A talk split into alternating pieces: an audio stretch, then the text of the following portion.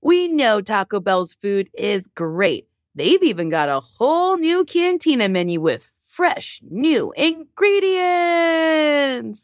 Taco Bell is not just for late night anymore, with fresh new ingredients like slow roasted chicken, pico de gallo, purple cabbage, and new avocado verde salsa sauce. Taco Bell is a great destination for your midday fuel. They have amazing menu items like cantina chicken tacos, burritos, and quesadilla. I truly do love Taco Bell. I love a Crunchwrap Supreme. It is one of my favorite things to eat. Ooh, don't wait till it's late. Try the new cantina chicken menu now. Did you know that it's Asian American and Pacific Islander Heritage Month? Macy's is highlighting some really cool AAPI owned brands right now, like Cardin, Kaja, Emilia George, and Hey Meave. Plus, you can help support college access and student success when you donate online or round up in store to APIA Scholars. APIA is the nation's leading nonprofit organization devoted to the academic, personal, and professional success of Asian American, Native Hawaiian, and Pacific Islander students. Shop Asian American and Pacific Islander owned brands at Macy's.com or in store. Hi, hello. I'm so excited to announce that I'm doing a live and virtual episode of this podcast. Why won't you date me? It's April 5th, live at the Elysian in Los Angeles, but anyone in the world can tune in. Tickets are on sale now at moment.co slash date me. And if you can't watch it live, oh, it's no big deal. It'll be on video on demand for up to two weeks later. It's going to be a nice time.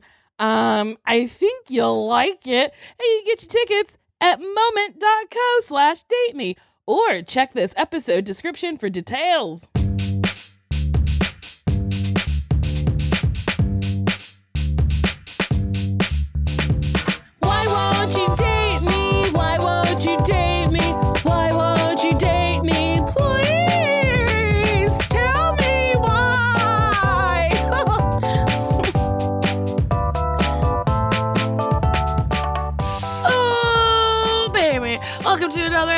Why Won't You Date Me? It's a podcast where me, Nicole Byer, is exploring the thematic things of love and shit. Um, because I've done this ep- this this podcast for like five years and I can't figure out why I'm still single. So now I'm just trying to figure out what love is. So my guest today, she's a comedian, an actress, and an Emmy-nominated writer that you've seen in American Auto and The Daily Show. You can see her in two new projects, Swarm on Amazon Prime, in a part that I was like, yes, bitch, yes. Swarm, if you haven't seen it, I genuinely really fucking love it. There's a wild discourse on Twitter. I don't really agree with it. Um, I think it's entertainment. I think it was written in a way, I don't know. I whatever. We'll get into it. in the upcoming movie The Blackening. I'm thrilled she's here today. It is X Mayo. Oh my God. What a fucking intro. Listen, I love you. I think you're so wonderful and funny. And I think back to one of our first interactions. It was at Sweet Chick. No, uh, please do on- not say this. Do not. Don't you fucking dare. I was, oh my God, I fanned the fuck out over you as a Sasheer. And you guys are just trying to eat your fucking waffles and bacon. And I'm all like, ba, ba, ba, ba, ba, ba, ba, ba. Nicole, oh, I'm in love with you. but it was so nice. And I like remember it. And then when I started seeing you pop up places, I was like, damn, I love that she did the thing. Because sometimes people will be like, I love you. I'm also an actor. And then you never see them again. And then I was like, because I I don't know. I got to a place a couple years back. I guess it's more than a couple years back where I was like, whenever I see a woman who like looks kind of like me, who's bigger than the normal, do you mind me saying that? Because some people don't identify no, as bigger. Okay. It's fact. Okay. I didn't want to offend you because one time I said to a friend, I was like, you know us fat girls. And she was like, who are you talking to? And I was like, does she not know? but you know, when you see bigger girls, especially bigger black girls, I'm like, let's do the damn fucking thing. I like, I just get excited. So yeah, it was nice to like have that interaction and then see you fucking blast the fuck off like, I don't know, like a year and a half later. It was wild. it was so cool.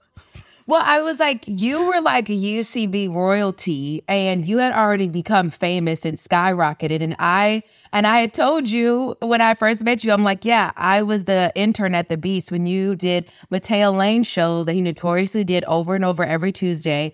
And I would and I like studied him to this day. I think he's one of the best stand-ups I've ever seen. And you were in there and you had made a very like um very like racist, like blue joke, like in like making fun of white people. And then you were like, it doesn't matter. There's UCB. There's no black people here. I said, yes, we are. You were like, one. There's one. And I was an intern. And I remember it. I wish I could remember the joke. Um, I forgot what, but it was so Oh, funny. Wow. only I laughed and I hollered. It was something about a slave and white people. You know, white people don't even say the word soul. You you better say slave, bitch. you Oh, better say slave. I'm pretty sure it was a joke about Santa Claus and how uh there was like a whole di- like people were like Santa's white. And I'm like actually he is white. He has slaves. Yeah. um and no white people like laughing at that joke. And then that's so funny that you were there to be like I'm here. No, because too, it was just like she needs to know that she has community in here right now because UCB is white as fuck.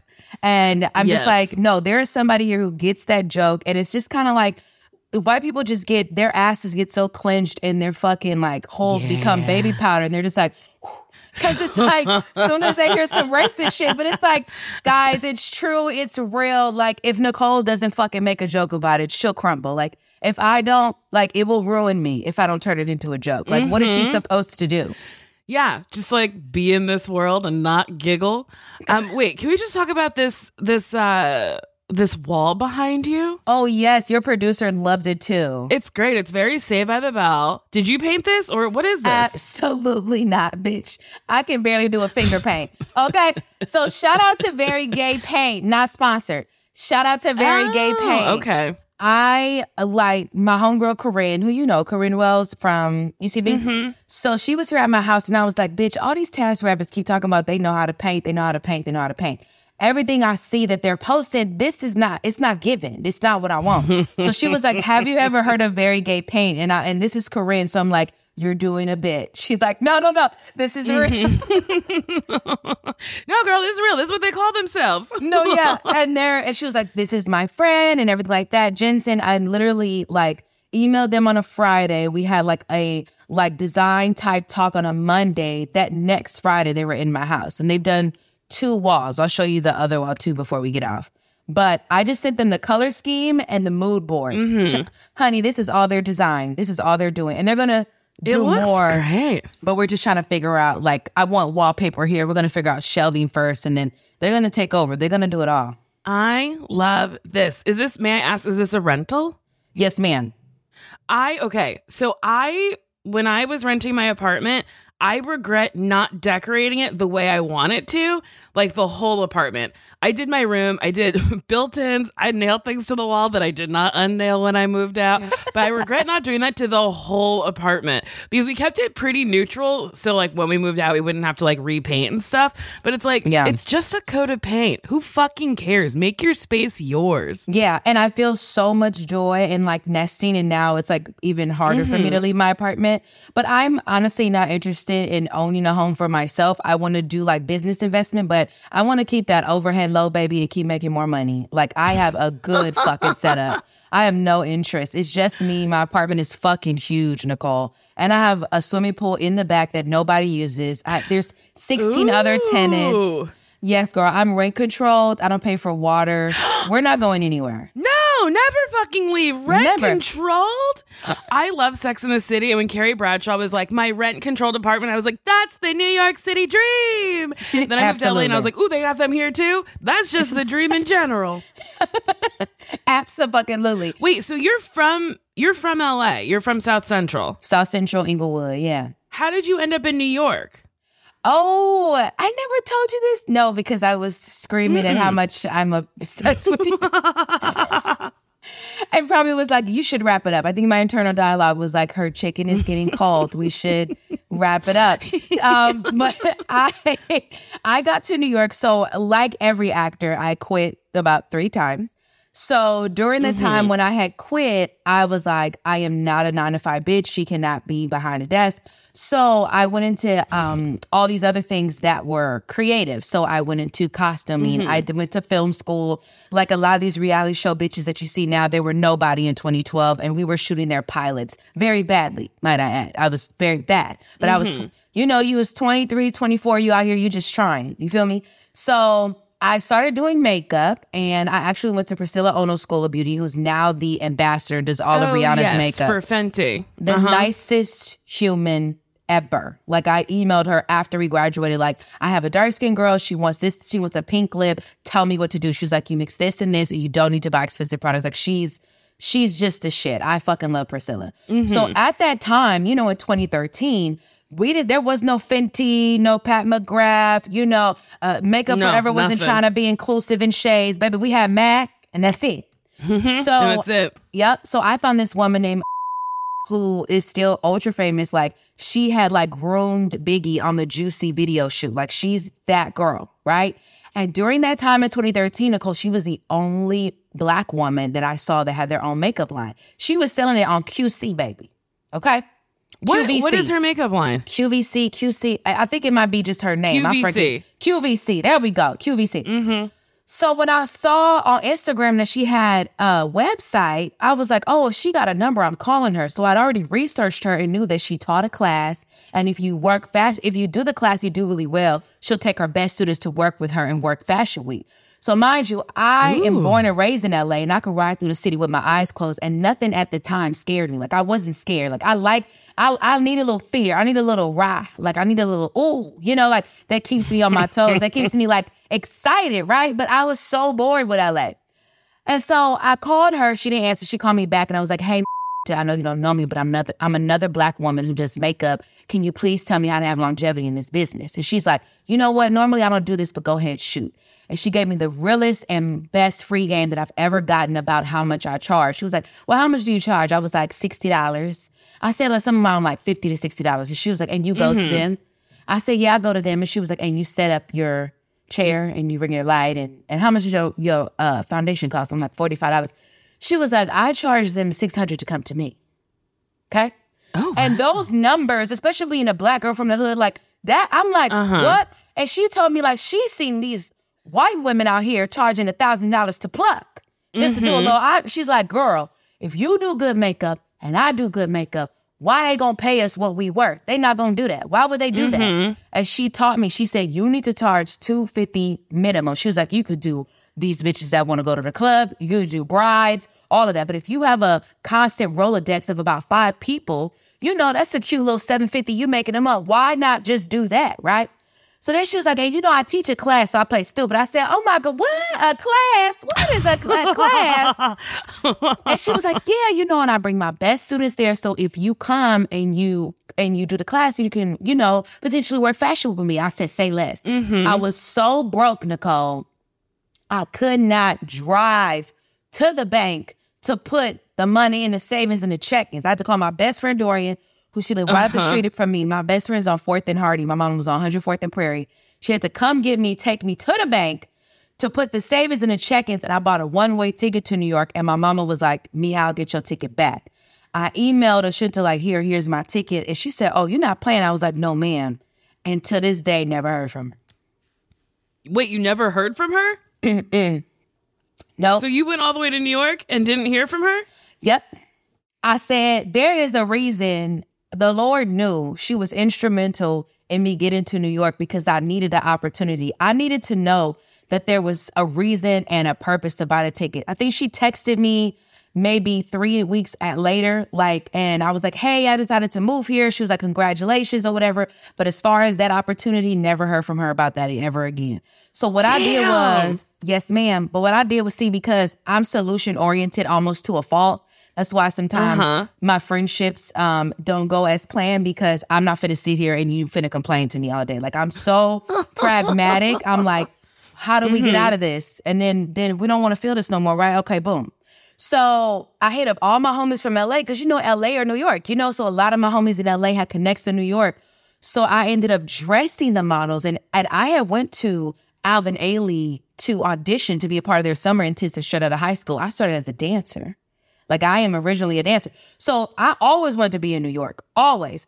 But when I went out there, still was not acting. With that, hang it up. It's mm-hmm. done. We didn't audition 50, 11 times. It's not for you, X. That's what I thought. Mm-hmm. So as I'm like being with the models and like dressing all of them and everything like that and making friends, Nicole, I re- everybody was broke. Don't nobody got no money. and I said, well, hey, I ain't got no money. Hey, you out here doing this. Why the fuck can't I do it? But still hadn't registered to me that I was gonna stay. I just, I, just- I went to go look at an apartment. I went on Hoe Avenue. Yes, that's a real place. If you don't know, Hoe Avenue. Where's I, Hoe Avenue? I forgot. I, is it in the Heights? I forgot where it is, but it's H O E. That's it's a real place. And so I went on Hoe I Avenue and I went to go try to look at a place to rent. And it was, you know, a crackhead in the corner. It was a trap house. It was, I, I was going through it. So then finally, it was the second to last day before I was supposed to leave. And I went to go see Motown the musical with my friend Larry Powell because his good friend Donna Weber, who is now starring in Hamilton, The King, um, he was starring as Berry Gordy, and Larry was like, "We have to see him." But like Motown in 2013, Mm-hmm. Nicole, it, it was like Hamilton. Like, honey, Diana Ross was waiting No, to I get a ticket. Uh huh. It was real. Larry walked right past that line. He was like, "No, we're going straight to the source, and we getting a damn ticket." The lady didn't want to give us a ticket. Larry was showing him pictures of him and Donna when they was in diapers. He's like, "This is my best friend. We have to get a ticket." He was like, "Well, we're just gonna sit here and have faith." She said, "There is no faith." Like she was a real demon. She literally said that to us. Like if I wasn't there, I wouldn't have believed it. So then she was like, two tickets just became available. And so I like give her my card. She was like, no, I want cash. So I had to run across the street, overdraft my account, get the money out, give her the cash. And she gave us orchestra seats, Nicole. The bitch didn't even know she gave us orchestra seats. And so I watched that musical and I like cried like a baby because at that moment, God was like, you are on the wrong side of the stage. You are, this mm-hmm. is like, girl, hello. That's why I say your dreams are like a boomerang because you throw that bitch and it's just floating. It'll never leave. And it'll come back and smack your ass and be like, this is what, hey, bitch, this is what the fuck you're supposed to be doing. So then we go backstage and I talk to Charles Randolph Wright, who's amazing director of Motown. And I'm sitting there, Nicole, on like 42nd Street, an empty audience. It's just me, him, and Larry. And I think the guy who played Blue from The Temptations, his name is escaping me right now. And he said, You live with fear. Just dragging me on that stage on 42nd Street. and he said, You have a responsibility to live your dream and you have to do it now. And that has carried me these past 10 years because no one ever told me I was responsible to live my dream, that I had to be accountable. And no one, mm-hmm. no one had expressed that with that sense of urgency. And that day I called my mom and I was like, I'm not coming back to LA. And it turned into eight years. Damn, I didn't know you were out there for eight years. That's wild. Um, sometimes you just need someone to tell you a little bit about yourself. Do you know? You know, you remember Anthony Atamanuik, right? The king, I love him. White people can't stand him because he be like, y'all know we racist. Just let's get it over with. I love him so much. love and I used to work at the training center. And I got real drunk one night and then was so hungover the next day. And I was sleeping in the teacher's lounge. And he was like, What are you doing? And I was like, Uh, do you want something? Cause, like, you know, it was like chill, whatever. Um, and I was like, Do you want something? And he goes, No, I don't want anything. You're too talented to be like this. You got to stop drinking so much all the time. And I was like, Oh my God. Anthony's telling me this, and that stuck with me because I was like, okay, we Mhm. can't go to you know work hungover. Yeah. We can't, you know, if you have to do something like show up on time or, you know, close to on time. I'm a very late person. It's very bad. but, you know, Yeah. get there, do the damn thing, fucking do it. Um, so wait, how did you make your way back to so how long did you work at the Daily Show? Three years. And then after the Daily Show, you made your way back to LA? Well, I made my way back to LA ish in the pandemic because Trevor is very kind. He was like, I don't give a fuck if you go to Croatia. Do you have Wi Fi? Like, do your job. That's it. Mm-hmm. so, like, in 2020, like three months into the pandemic, like, I just could not do it. Thank God I had the best roommate in the world. Him and his partner, they had owned a home in Jersey. So they just stayed out there. So I had the apartment to myself. But because we mm-hmm. was all staying home, I was ear hustling. And the motherfucker who lived two floors up from me was talking about how he was trying to, like, you know, MacGyver some shit to get rid of these bed bugs. And I said, oh, hell no. Oh, hell no. I gotta stay in the house and I have to work and try to make light of motherfuckers dying and trying to figure out this shit. And it's a it's a flesh eating disease. bugs? I Ooh. said, I emailed my boss. I said, no, ma'am, will not do it. I wrapped up all my shit. I put them like tidied them up and put everything in like big trash bags and came back in 2020, but I still had my apartment in New York because I didn't know what was going to mm-hmm. happen. And then American Auto, we was on ice. Like, I'm very grateful NBC, like they still were like, hey, you know, we'll keep you updated, this and this and that. And, but we didn't know. So I came back 2020 and was still working the Daily Show, working from home. And then 2021, once we got the series order, that's when I made my exit from the Daily mm-hmm. Show and officially came back to LA. That was a whole wild time because same with Grand Crew. We were like, we were supposed to shoot the pilot, I think, or no, maybe we we were supposed to have like a table read the day before like everything shut Same. down. And then we were just like, okay. Yeah, I had a fitting. It was it was so grim, Nicole, because Jaboukie, shout out to Jaboukie Young White, okay? Because he's so funny. and also and now rappers, fashionista, I, I Jaboukie, I Mhm, could doing slap all, him. doing everything. Yeah, like leave some jobs for us, Jaboukie. So he, I love Jaboukie so much because I was in our like little nigga group chat at the Daily Show and I was like, y'all, they stealing all the toilet paper on these shelves. Y'all, I ain't got no toilet paper at the house and I had no food. Nicole, because I was eating at work at the Daily Show and then like my Uh-huh. life was so like, you know, in, in New York, bitch, you fucking like shower and sleep and shit. You do not go. I don't wasn't grocery shopping. Shout out to Jaboukie because I went to his house and he had all these like food for me, like pasta, beans, uh, pasta sauce, and then he had toilet paper, like literally toilet paper. Like Jaboukie held me down like the first he was three weeks. he was the corner store for you. Period. The first three weeks of the pandemic, I'm like, bro, I wouldn't have been able to eat or wash my ass. Didn't have no bidet. Didn't ha- okay. he hooked me up with some flushable wipes. I said, you, you the real MVP. But yeah, it, it was really grim. That time, Lord Jesus. Yeah. Oh, it was so It was sad. not good. yeah. Real quick, we have to take a break.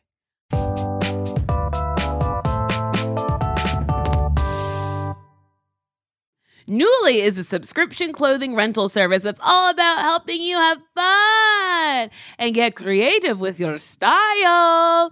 Shift gears in your wardrobe without a complete and expensive overhaul. Dressy stuff, trendy going out clothes, casual tops, and premium jeans, sweaters, outerwear, vacation fits, you name it. For just $98 a month, you get a choice of any six styles each month. Access to thousands of styles from more than 400 brands with inclusive sizing, fast, free shipping and returns, and professional cleaning in Nuuly state of the art laundering facility, plus the option to buy what you love. I like Nuuly a lot because sometimes I don't want to like own a sparkly thing because I'm like, I don't know if I'm going to wear it more than once. Also, I have a ton of sparkly things. And Nuuly is very good at like having a sparkly thing that I'll wear once and then I can send it right back. Nuuly is a great value at $98 a month for any six styles. But right now, you can get $20 off your first month of Nuuly when you sign up with the code DATEME20. Just go to Nuuly.com, N U U ly.com that's Nuuly with two u's and enter the code dateme20 and sign up to get $20 off your first month that's n-u-u-l-y dot com. Nuuly with two u's with code dateme20 Nuuly subscription clothing rental. Change your clothes. Okay hey did you know one in five Americans have learn a new language on their bucket list? If that's you, make 2024 the year you finally check it off the list with Babbel. Be a better you in 2024 with Babbel, the science-backed language learning app that actually works. Don't pay hundreds of dollars for private tutors or waste time on apps that don't really help you speak the language. Babbel's quick 10-minute lessons are handcrafted by over 200 language experts to help you start speaking a new language in as little as 3 weeks. Babbel's tips and tools are approachable, accessible, rooted in real-life situations, and delivered with conversation-based teaching so you're ready to practice what you've learned out in the real world. Babbel made it super easy for me to brush up on my Spanish before my vacation to uh, Mexico. See how I said that? It's, it's better and it sounds like I speak Spanish. It just makes traveling better so you can like order food, ask for directions, and flirt with the locals. Me encanta, muchacho. without having to consult language apps while on vacation. Here's a special limited time deal for my listeners. Right now, get 60% off your Babbel subscription, but only for my listeners at babbel.com slash date me. Get up to 60% off at babbel.com slash date me. Spelled B-A-B-B-E-L dot com slash date me. Rules and restrictions may apply. Boop, boop. We're back. Okay, I have a question. Are Mhm. you single, dating, don't want to say, married? What's going on? Divorce. No, I'm just kidding. Oh, I was going to be like, ooh, juicy. No, no, not divorce. But lately, I've been meeting a lot of divorcees just randomly because I'm just a people person and talk.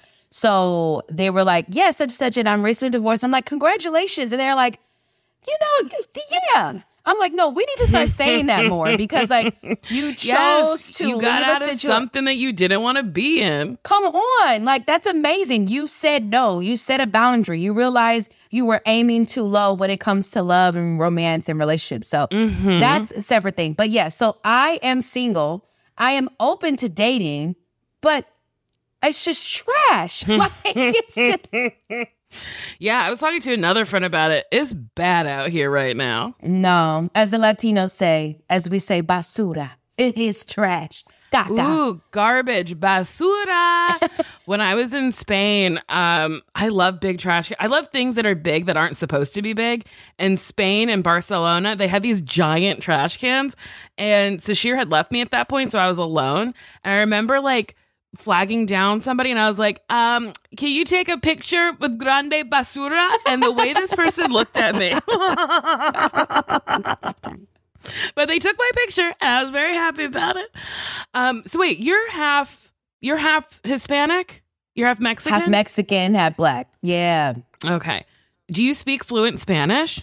No, I did shred out the puss. I was doing it. And then I think because my mom was so nervous and being like, we are in America, she was like, this is America, Donald Glover. Like, you you need to speak English. and I think she was like, you she my mama is so big on like you need to have a job, you need to have money, you need to be able to make it. So I think because we were in America, she was like, you speak English. So she has some qualms about that because she's always like, Mia, I wish I spoke Spanish more to you. And I said, it's okay. I'm actively trying to learn it now because I do want to learn it. It's important for me to learn it, but I can read it and write it like a motherfucker. I can, oh my oh, God. okay. I'm so good at it. That's kind of I don't know. That's like half the battle. Yeah. Wait, so what are you are you on the apps at all? Are you on Tinder or Bumble? Here's my thing. I so I'm new to the apps because I was very old school. I'm very delusional. Like I wanted someone to mm-hmm. come like, you know, I'm in Barnes and Nobles. He drops a self-help book that we were both looking at. I go down to pick mm-hmm. it up. His hand touches mine. We both rise. And it's just like, what you won't do. Hey, do for love. That's gonna be playing in the background. And it's like, period. This is it. Um, so no, that has not been happening. So I was like, okay, let me just try on the apps because I am very busy. Like I am a big sister and I take that like very fucking serious. Like my baby brother is my everything, he's my world, he's basically my child. And we're 17 years apart. So I'm really like his mother, um, second mother. And so I was like, you know what, let me get on the apps. So as I got on it, I was telling my homegirls, I'm like, what the fuck is this? Because it seems like these niggas will get in your DMs. It seems like you respond, they get like a hit of serotonin. They think they're mm-hmm. actually like attractive and like about something. And then the shit just dies. I'm like, it, it's giving like Instagram, but but but Tinder. Like it's giving like you just want these likes. Uh-huh. You just want these hearts. You feel me? I have been very successful on Raya with making friends. But the same thing, like these men are not applying no pressure. Shout out to Raya because I've made amazing connections. I'm about to have dinner with my homeboy tonight that I met on Raya, who was there just for friends. I am making great connections with friends, but no shade. you know, we're really at capacity with friendships because I really care about them and you have to nurture them and you have to hang out with them. You have to remember birthdays and then they had surgery. You have mm-hmm. to give them mm-hmm. flowers and it's, you know, like all of that. So, no success on the apps at all. So, I'm just kind of like, listen, I am a firm believer that everything I want, I will get. And I think it's supposed to, it's going to happen what it's supposed to happen. But it's been very, uh, it's been very bad. it's been very bad. I like, Raya is so interesting. I love that you're having a good time on Raya. I like did not come to Raya to make friends, so like I turned it off, so I can't see anybody who's making who's like only here for oh, friends. Okay. Also, I just like all I deleted all the apps off my phone for now. I just it's it's soul crushing. Like I could get rejected for a part or whatever, and I'm like, whatever. It's like not actually personal. You just found the person that you want. And then for dating, it, I shouldn't take it personally. It's like you you found the person that you want. I'm not it, whatever. But I just it just you know hit after hit. It just uh, is really getting to me. So I was like, you know what? Let's take a break. Are you are you actively getting matches and then going on dates from these apps? I was. You was. Okay, well here's the thing. Because I kind of approach it from a logistical, I'm such a producer. I'm such like a bit so I'm like data, numbers. Okay, this is what we gotta do. so I'm just like get your Google sheet out. I'm like, okay, this is what we got to do. Out of, I had to date about 30 guys. Half mm-hmm. will maybe make the cut, and maybe seven will be continuously interesting. Five, I'll be like, okay, that's cool. And then we'll probably be down to two. So I think the mm-hmm. fact that mm-hmm. you are like actively dating, you know, the saying goes like, you got to kiss a lot of frogs before you get your prince. I really feel like that may be what it is for you. Now, here's the thing I would tell you this is the first time that I've ever actively just dated. Because here's where your girl is toxic. Okay. Are you ready? Listeners, uh-huh. okay. Pull up a fucking seat. I never knew how to date. I would just get with a motherfucker, find myself just in some type of situation ship. There would be uh-huh. no commitment that was ever communicated from his part. But sure. because I gave him some of my parts, I was fully committed. And then he would try to be like, no, but you my girl. But then would date other bitches and be like, but see, you not my girl. And it would be like, eh, ooh, ooh, eh, eh. no. So I finally realized, like, oh, ex, you've never dated. You don't know how to date. Like, you make temporary people permanent. Try to change mm. them and fit them into your mold of what it is the person you should be. But you just need to fucking date because in my 20s, like especially like early 20s, I kind of got my shit together around 28. But my early 20s, it was like, oh, I gotta fucking, what's your name? What's your birthday? What's your zodiac sign? Favorite color? Mother's trauma? Ever had a car accident? You got a hep, you got hepatitis, hep B, C, D. Like it's just, it was just so like, oh, I had to do this how many times? But now I'm super excited to do it. And this is the first time in my life, Nicole, that I'm actually just dating no press. Let's go to Yogurtland. I'll put on some aloe, you know, activewear and do a, mm-hmm. a little skincare. Like it's not that deep. And you I'm not trying to make you my husband. I'm not we're just going on a fucking date. And I also actively pick places that I want to try that I would have gone to by myself because I date myself. Been doing that. I fucking moved to New York by myself. Like I'm very good in my own mm-hmm. company. And that way, even if this motherfucker's a weirdo, this is a place I was trying to go be at anyway. So I'm gonna have a good ass time because I want to try these tacos. I mean, that's a good uh that's a good strategy to be like, I wanted to be here anyway. The food is fucking good. So like it is what it is. You're weird, but yum yum yum. I'm having a great time. Yeah. Um I'm not good at dating myself. Sometimes every now and again I'll take myself to like a movie and drinks or like a movie and dinner. But I don't do that enough. I just like I like people because I'm alone at home. So I'm like, if I go out into the world, will I see a friend? yes. Well, what's the number one thing you've learned about yourself while while dating? Oh, I have learned that it takes a special type of person to really appreciate all of my energy, all of my um uh little isms. I have a lot of weird things that I do and I'm a very particular person. So it takes a person who has to love all of that for them to like be in my life.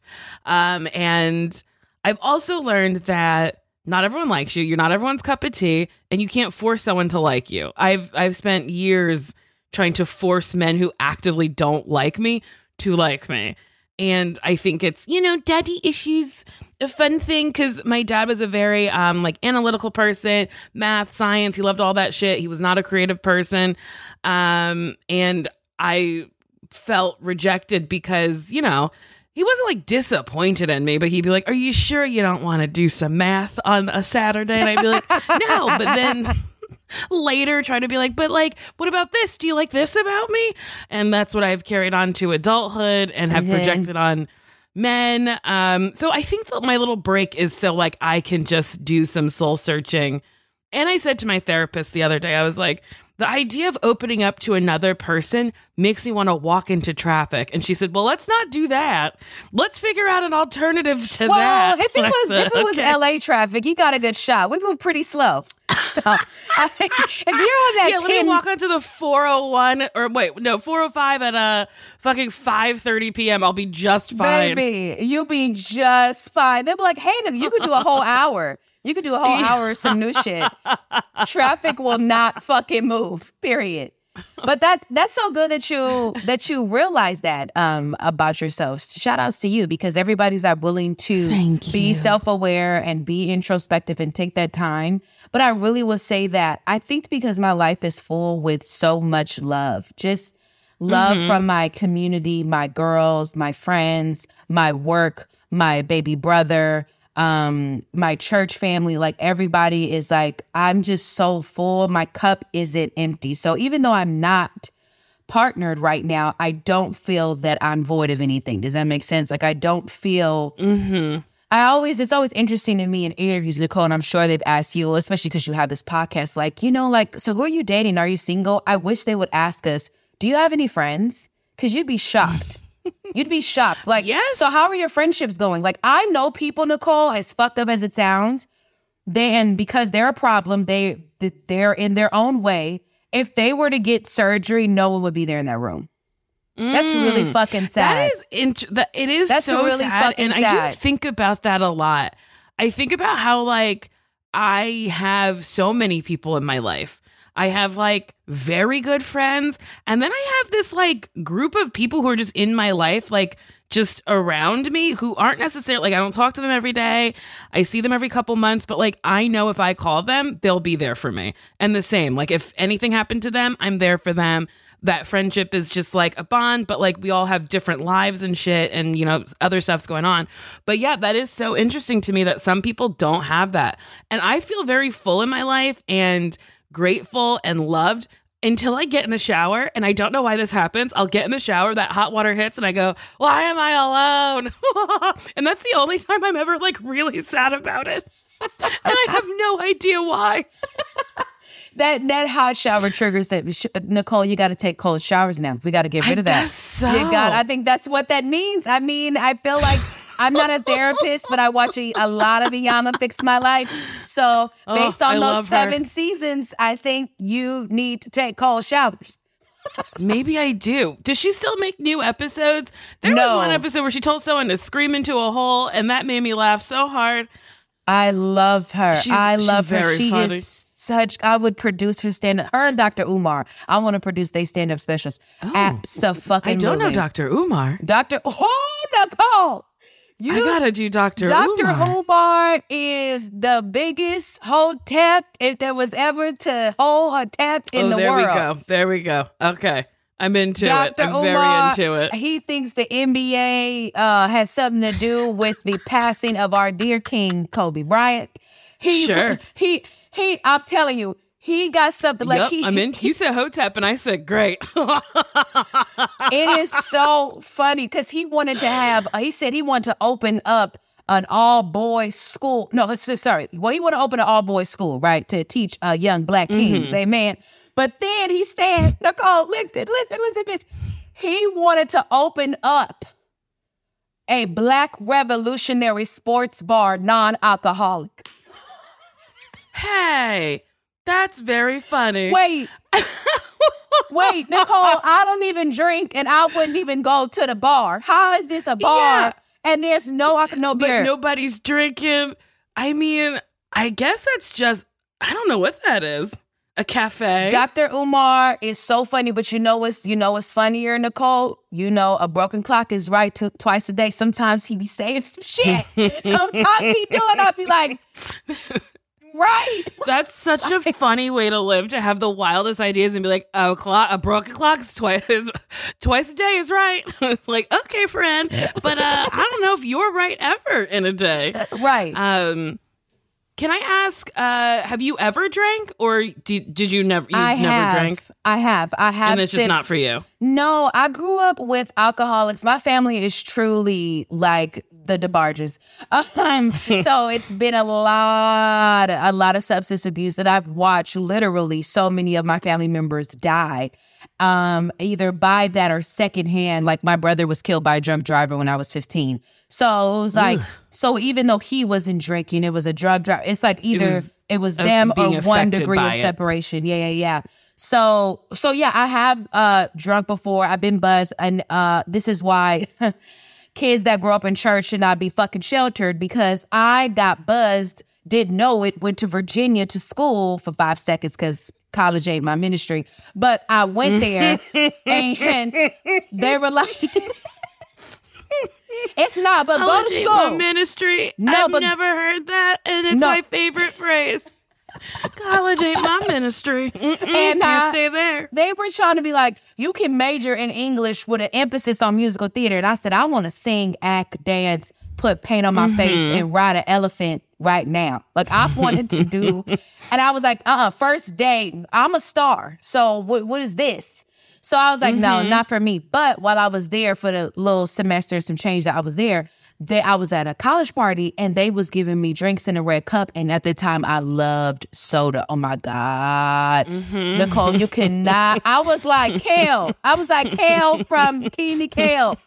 Uh-huh. Baby, but mine was Cactus Cooler. Not see, I'm with orange soda, basic Ooh, Cactus, Cactus Cooler. Cooler is so good. Sometimes we have that on Fire. set, and I'm like, ooh, a treat, a It's treat. so fire. And so they kept giving me that, not knowing I'm drinking Smirnoff, the little the little Mm. wine coolers, and I had like two packs to myself because I'm like, I'm feeling a little woozy. I'm feeling a little light. Okay, this Oh song. no! And my Humps had just came out, and I was like, "Hey, my hump, my hump." I'm saying, "Now you you really feeling this song?" And I was like, "Okay, something's wrong." They were like, "Bitch, this what you was drinking? Ha ha ha! It's funny." And I said, "Oh no." Oh no. But mm-hmm. that's what happens when you grow up. I grew up apostolic. Okay. I don't know if you know, but we like the Jehovah Witness of Christians. We think that it's just us going, with oh. child. It's a mess. Like the way that we act, the way that we act, child, that way, it's like, no, it's just opposite. It's just us. Period. just us, nobody else. Yeah. We're going to the promised land. Nobody else is invited. Right, right. It's like the last of us is going. That's it. That's we the so show. funny. Yeah. That's my sister also doesn't drink. She once drank like a lobsterita at Red Lobster and was acting wild. And I was like, truly, you did not have that much alcohol. And she was like, but you know, she was just in the back seat rolling around. And then I don't think she's ever had a drink since then. Yeah, Um, no. and it's I, just so funny. Yeah. I love being sober in mind and spirit. I love it. I used to take edibles um for my cycle. Hello, let's get into some reproductive health. So Wait a had- minute. You took edibles for your cycle? because my my periods were that bad because I had fibroids and endometriosis, but I got it Oh, removed. Okay. Yeah, since I got it removed, the healing of my uterus, it was really, really fucking bad. Like I've never been this bedridden. Like after the surgery it mm-hmm. really got bad, but then after like four months, and it took me a long time to heal because they were like, your belly button is so fucking deep. It took an extra hour to get in that shit because I had You don't gotta tell nobody that. You, you you wake up and you're like, bitch, your belly button was the God deepest damn. shit I've ever been in.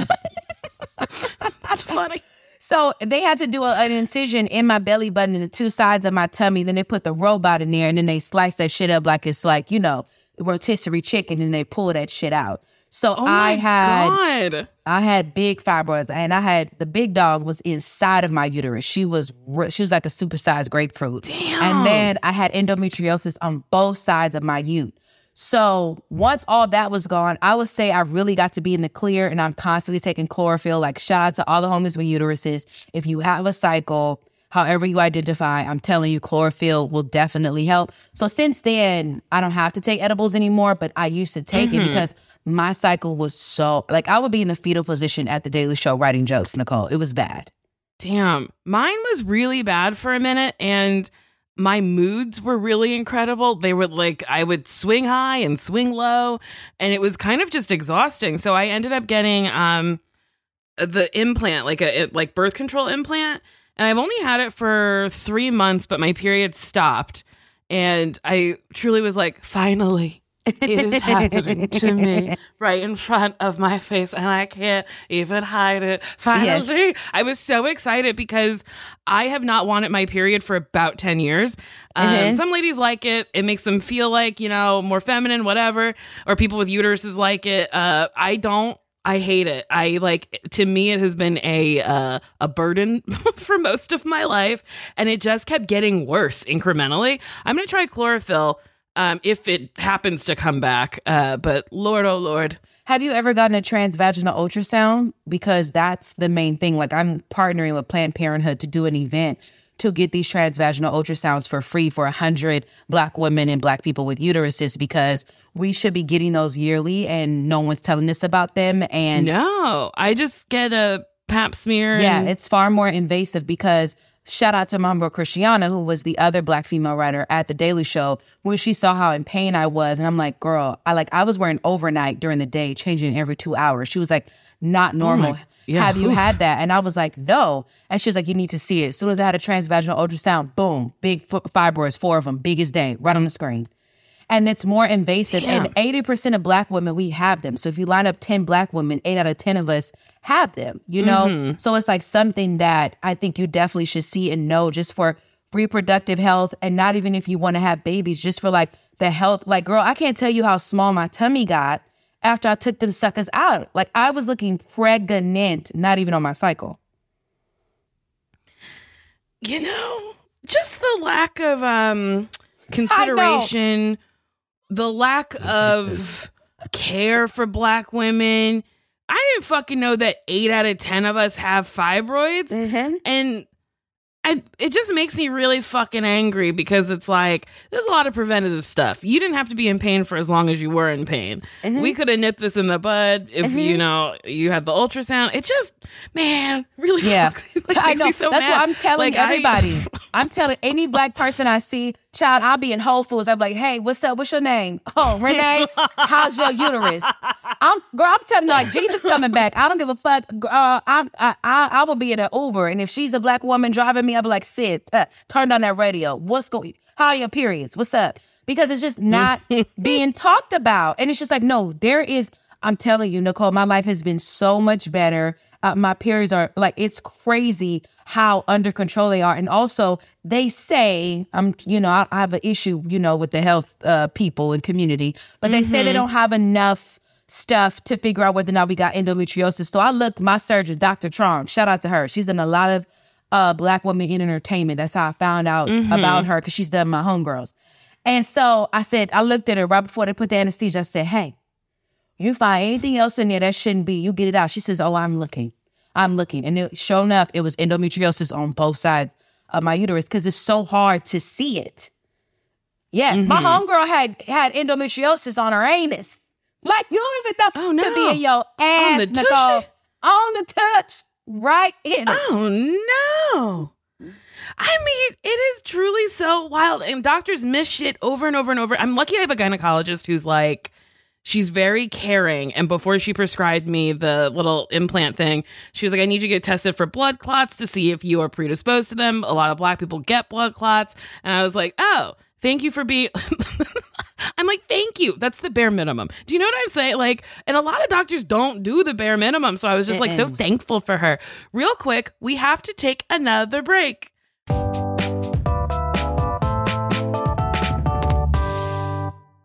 Today and every day, Planned Parenthood is committed to ensuring that everyone has the information and resources they need to make their own decisions about their bodies, including abortion care. Lawmakers who oppose abortion are attacking Planned Parenthood, which means affordable, high quality, basic health care for more than 2 million people is at stake. The right to control your body and get the health care everyone needs has been stolen. And now politicians in nearly every state have introduced bills that would block people from getting the sexual and reproductive care they need. Planned Parenthood believes everyone deserves health care. It's a human right. And that's why they fight every day to push for common sense policies that protect your right to control your own body and against policies that interfere with decisions between patients and their doctors. Planned Parenthood needs your support now more than ever. With supporters like you, you can help reclaim your rights and protect and expand access to abortion care. Visit plannedparenthood.org/future. That's plannedparenthood.org/future. This show is sponsored by BetterHelp you know, there's always something that I really need to talk about. And thank God I have a podcast, but then there's stuff that I don't want to reveal publicly. So I talk to a therapist. And listen, we all carry around different stressors big and small, and when we keep them bottled up, it can start to affect us negatively.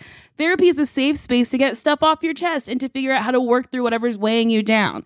If you're thinking of starting therapy, give BetterHelp a try. It's entirely online, designed to be convenient, flexible, and suited to your schedule. Just fill out a brief questionnaire, get matched with a licensed therapist, and switch therapists at any time for no additional cost. And I gotta say, that's very important because the first person you meet might not be good for you. So even though it's work, you gotta work to find someone who, like, is helpful and is good for you. So don't stick with someone just because you feel like you have to. Get it off your chest with BetterHelp. Visit betterhelp.com slash date me today to get 10% off your first month. That's betterhelp, H-E-L-P dot com slash date me. Bebop, boobop, we're back, we're back. Um, we're talking pussy, Pussy health. health. You gotta get that pussy checked out at You least know, once a year. Ask You for really extra do. things. Absolutely. Transvaginal. If you're bleeding heavy, that's not normal. If you're in No. pain every month, that's not normal. Get it checked out. Mm-hmm.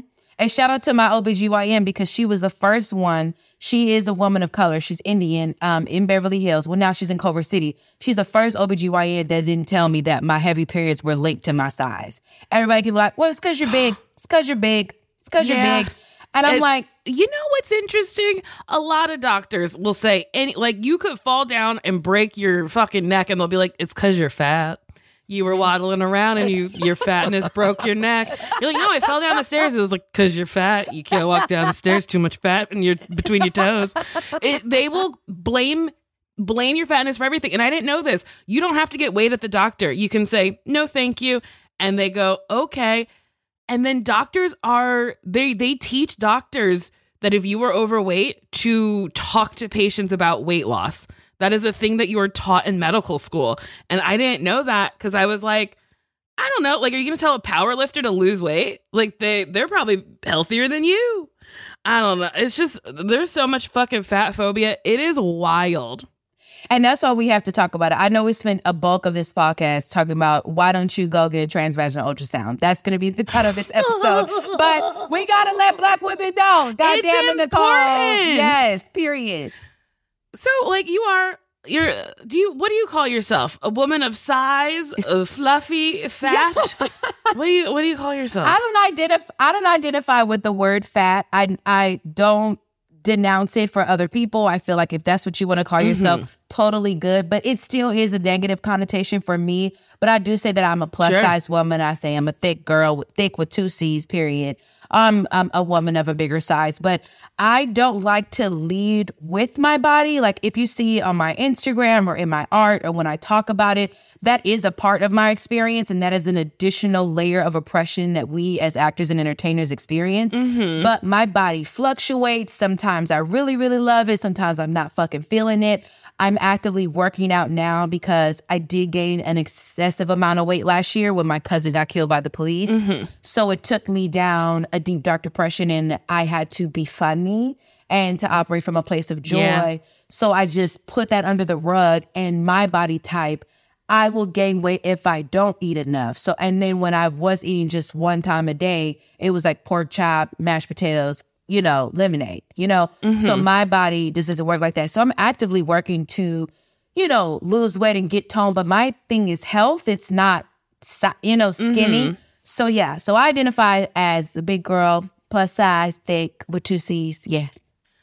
I think it's smart for you not to lead forward with your body. Uh, I have put my body just out there um, because I love the body that I'm in. Yes. But I will say it is very annoying when people have comments about it. And I understand posting a picture in a bikini, you're like literally asking for people to comment on your body, but I'm not. I'm just like, I'm having a nice time.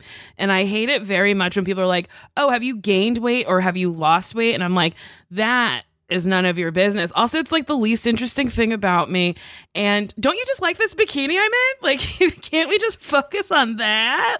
It's just the scenery, the water, my face, my brain. And I think Yeah. that that is that is it's very layered. And I think like I, I'm just not someone that I don't think there's anything wrong. Let me say that with leading with your body. I think the work that you're doing, the work that that Lizzo is doing, like the fact that like big black women and men know that there is a pop star that they could tour with. Like that is fuck mm-hmm. has never happened. Never. So like it's just it's amazing No. that she's opening so many doors. She's like, uh, I feel like Lizzo is reparation for Martha Wash. Who's that? Oh, C+C Music Factory, free your mind. Like she, she sang like the hook Oh. on so many different Yes. things. Okay, I never knew her name. men. Yes, never she knew her name. never got to have the career she deserved because she was fat. Wow. And I don't even want to tell you how many because I'm born and raised in church and I know so many musicians and writers that write some of your favorite fucking songs and that's just like what it is. So I think what you're doing just not only being a big black woman but like being like brown skin and like being like loud and unapologetic about who you are and that's what it is. Like I think that's so brave. No pun intended. Um buy her book, buy her book. Um and I think buy it. and I think that's so courageous, but I just, I definitely am not in the space to be able to handle that. And I think like this is the way right now that could change. You know, I don't know. But as of today, this is how I feel about my body. That's why I'm not like I don't consider myself body positive because I think being incredibly positive about everything is kind of toxic. I'm like body neutral. It's like your body's what you have right now and tomorrow it could be different. Yesterday it was different and however it is that day, let's embrace it, but also it's okay to look in the mirror and go I'm gonna wear a hoodie because I'm not liking the lumps and the bumps today. Yeah. I don't like it. And then you know, on a Tuesday, you're like, yeah, let me just hang these little titties out. and you, and you know what helped me so much, Nicole, is that I unfollowed everybody that only posted pictures of them that were photoshopped or filtered any mm-hmm. BBL body. I unfollowed so many like celebrities and people and stuff who who were uh, a unrealistic standard of beauty that I know is being pushed onto me. And my life has gotten so much better because I was like, why do I hate my body? Why do I think my body is fucked up? And shout out to all the thick girlies and girls, okay? You your body is beautiful and it's the fucking clothes. Once I got me a tailor bitch, once I started buying clothes from the UK, I said, "Oh, it ain't my body. It's the Uh-huh. way y'all fucking make these. This shit is fucking terrible." Yeah, I was like, well, a lot ma'am. of plus size are just uh, patterns that they make bigger and they don't accommodate for like your hips go in a little or your waist goes in a little and it's just like straight up and down. You're like, what the, f- what is this? No, it's terrible. Real quick, can we talk about um Swarm? oh So you you do a nude scene in Swarm. Oh yes! Oh God! Speaking of talking about my body, ever get to see bigger people be naked without it being a punchline or a joke. And I loved so you play a stripper on it, Mhm. and I loved that you were a a plus size stripper. B got to go to you know a you know a party where sex happens, a sex party, and you're naked, and it's not for a punchline. It's like because yeah men are attracted to us people are attracted women are attracted there's all sorts of people out there attracted to us and it wasn't a punchline and did it feel freeing? Were you intimidated? Tell me about it. Nicole, I am still like journaling and like taking in how beautiful and like mind shifting and life changing that moment was for me. First of all, shout out to Carmen Cuba who casted me in that and Janine Nabers. And and and, and I'm sure there's more people, Donald Glover, that had to go through all these casting tapes and and mm-hmm. thought about that. But I when I met with Janine and I was just like, sis, I've never seen my body get to be the fantasy. Luenell and the I'm sorry, Luenell and Little Nicky, Adele and Players Club. It was always a joke, like Chicken Wing coming to the mm-hmm. stage, and she said, mm-hmm. "Girl, we where we're from." This is this is the bodies that we see. Adamma Ebo, shout out mm-hmm. shout out to her and her twin to the Ebo sisters, Adamma and Adanne. They were like, girl, this this we from Atlanta. This is what we see. Like in Memphis and where we are. like, and so to be the fantasy, it also revealed, Nicole, a lot of qualms and inappropriate thoughts that I had about my own body because I mm-hmm. thought there was something. I was like, because my team was like, you're you're gonna have to like be like topless. So I was like, oh, okay.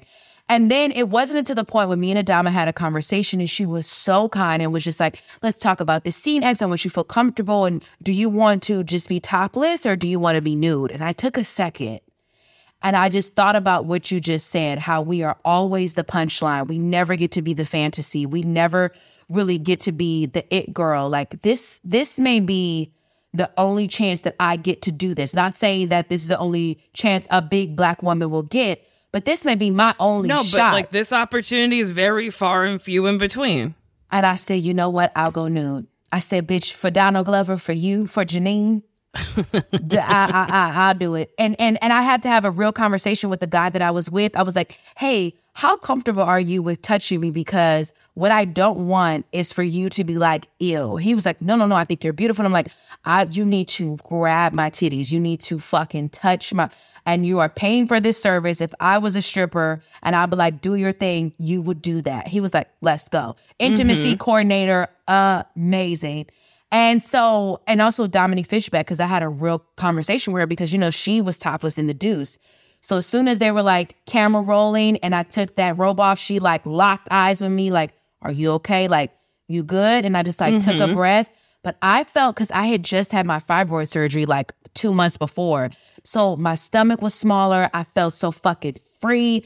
They like did all the little makeup. Like I had like got mm-hmm. sugared. I was like groomed so well. And they fucking the makeup and hair team, there was like, you look so good. And I, you know, what's funny is that the intimacy coordinator, like she was, she was so good that it got to be rude because let me tell you, Nicole, she walks out and she's like, nobody look at X when she's walking by in the scene because there's a scene that you see when Dre is with the white guy and I have to walk, right? And I'm like, I knew you was a, mm-hmm. a fucking freak. So during that time, you know, there's like people who slayed in the gaffer. They're in that little hallway.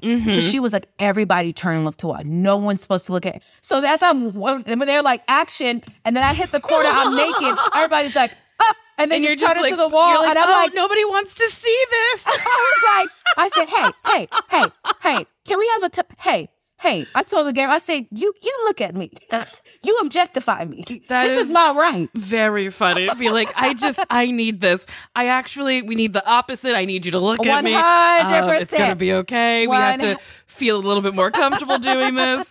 I really love that. I also really love that you had to talk with the person you were in the scene with before. I think Oh, nudity yeah. or not, if you're doing anything sort of intimate, a kiss, a hug, where like you rubbing somebody a little bit, talk about it. He's so perfect, and he was it, so just- professional. It takes two minutes. I had a guy in a scene where he didn't talk to me before every scene, and, and- all day I felt like I was just dodging him, grabbing me. Our director had to say at one point, "I know she's beautiful, but let's keep our hands to ourselves." And he laughed and thought it was a joke.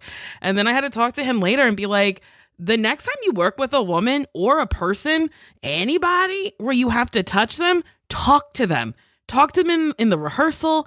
Talk like i don't like now i know much more how to advocate for myself if there isn't an intimacy coordinator on set. But boy oh boy is it a interesting gray line area because it's like we're doing a job. Yeah, but like how do you communicate your boundaries? Yeah, and but the intimacy coordinator facilitated all those conversations. Like she called me mm-hmm. so much. She emailed me, and like she, she was just amazing. She was just like, we we will not have any issues. she was not, and I appreciated that so much. not here Like it was as soon as they say cut robes, robes on, like she, she's like not here for it. And I think like having black women at the helm, being the executive producer, the director, and the leading lady, that I was like, yes, I'll get fucking naked. I'm in front of my sis, you know, and all the other strippers that were there, they were like, X, you look so good. They was like this, and the way that they lit me, and they were like, Adamma, she just kept reassuring me. And she was like, and she, when I said I wanted to be nude, she was like, yes. She's like, X, we need to see that. Like, I was never gonna press you to do that. That's what I wanted. But what if you just said the left tit, Adamma, she, what did you just on her left titty? That's Would it Would have been out. would have been out. But I love Cheeks was the leader of the pack. She was smart. She was, you know, she tried to lead the women to safety. You know, at the end, she was like, we could say, you know, he mm-hmm. fucking raped her. Like she was just trying to be solution oriented. And I just appreciated that role so much. And just to I I didn't know if that chance was ever gonna happen again. So I'm like, you know what, baby, we finna show my you. we finna show it. Show it. Yeah. Yeah, I finished it in a night. I like I stayed up till like 2 a.m. watching it. I I don't know. I loved it so the first episode I was a little like I was like, huh, Yeah. I'm a little shook. I don't know if I shall continue. Yeah. And then it's funny because I love you. You is about a serial killer and you start empathizing with him pretty early and then oh, you're like kind of rooting for this murderer. Yeah. I'll tell you something.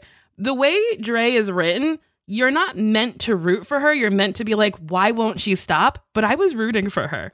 I was oh, like, Oh, yes. one, t- she will. I was like, she'll figure out what she needs eventually, Uh-huh. which is an insane thing to say about someone who's out here just murdering people. But I was like, she has grief that she hasn't dealt with, and this is how it's coming out. And Mhm. also, I think, yeah, I don't know. I just, I thought it was really fun and I liked it. And I know some people might roast me on Twitter with their Girl, opinions, goodbye. but Goodbye. Here's the thing. This is for people with taste. Period. That's what I'm gonna say. That's what I'm gonna say. It is a mixture of Atlanta meets American Horror Story, and I loved even the discourse on Twitter where people are like, "Oh my god, this shit's too weird for me. I couldn't fuck with it." I love that. That it made you feel something. Because what you what I didn't want is indifference about the show. Like I could go either way. I love it. Turn it on. Can be background noise.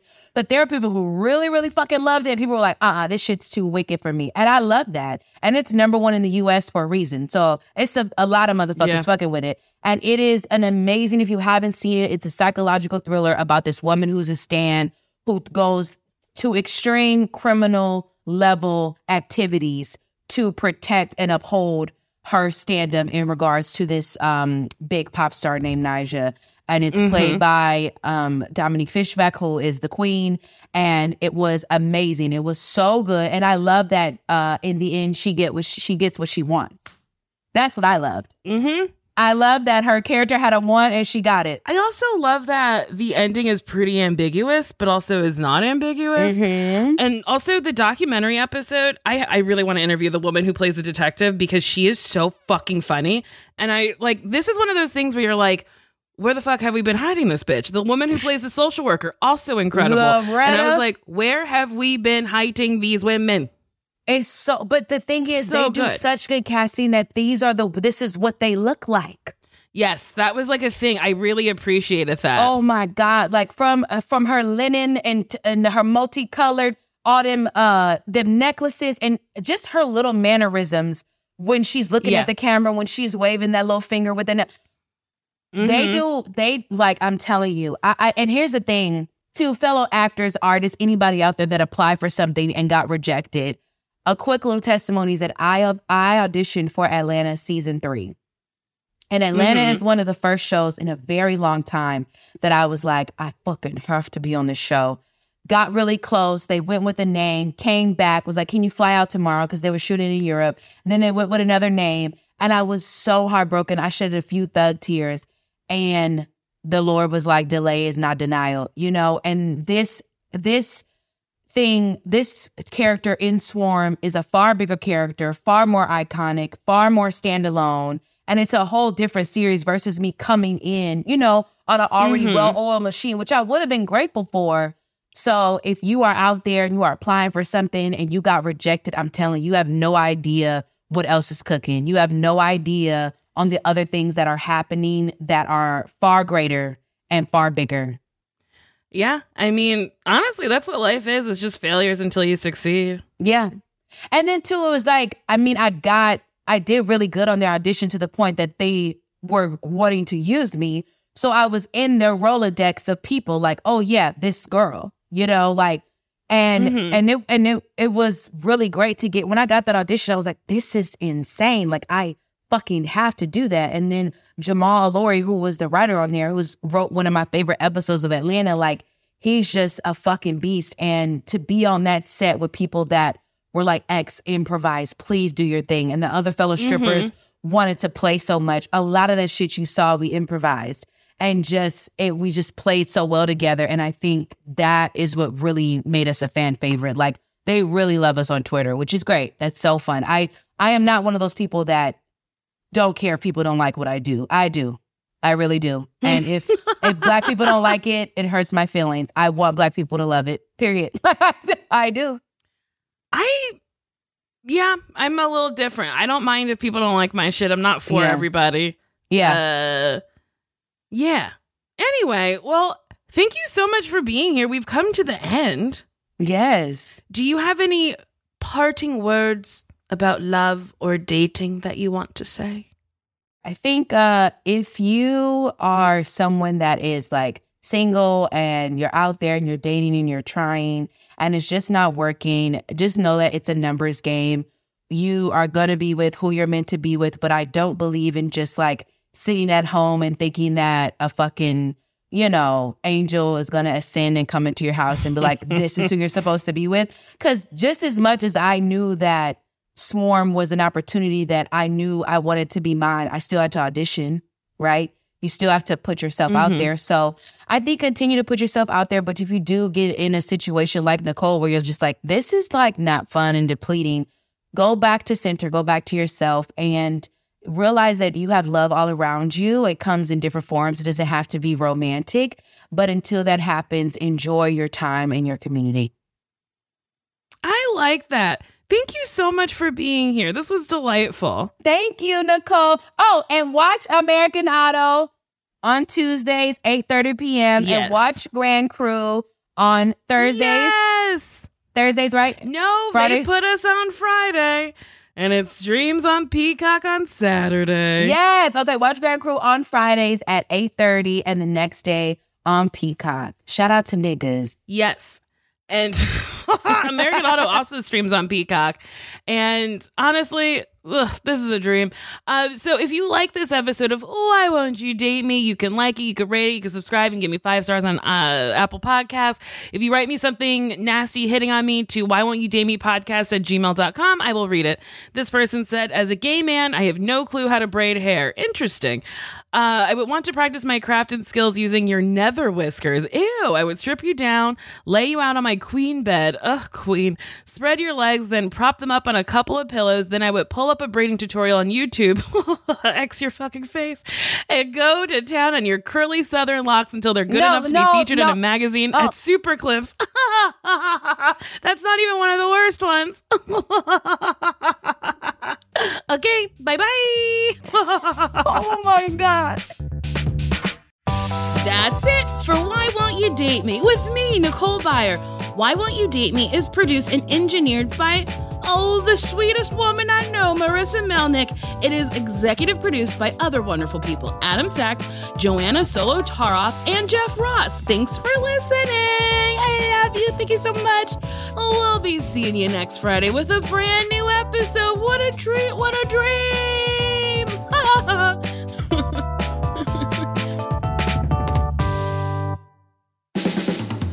This has been a Team Coco production.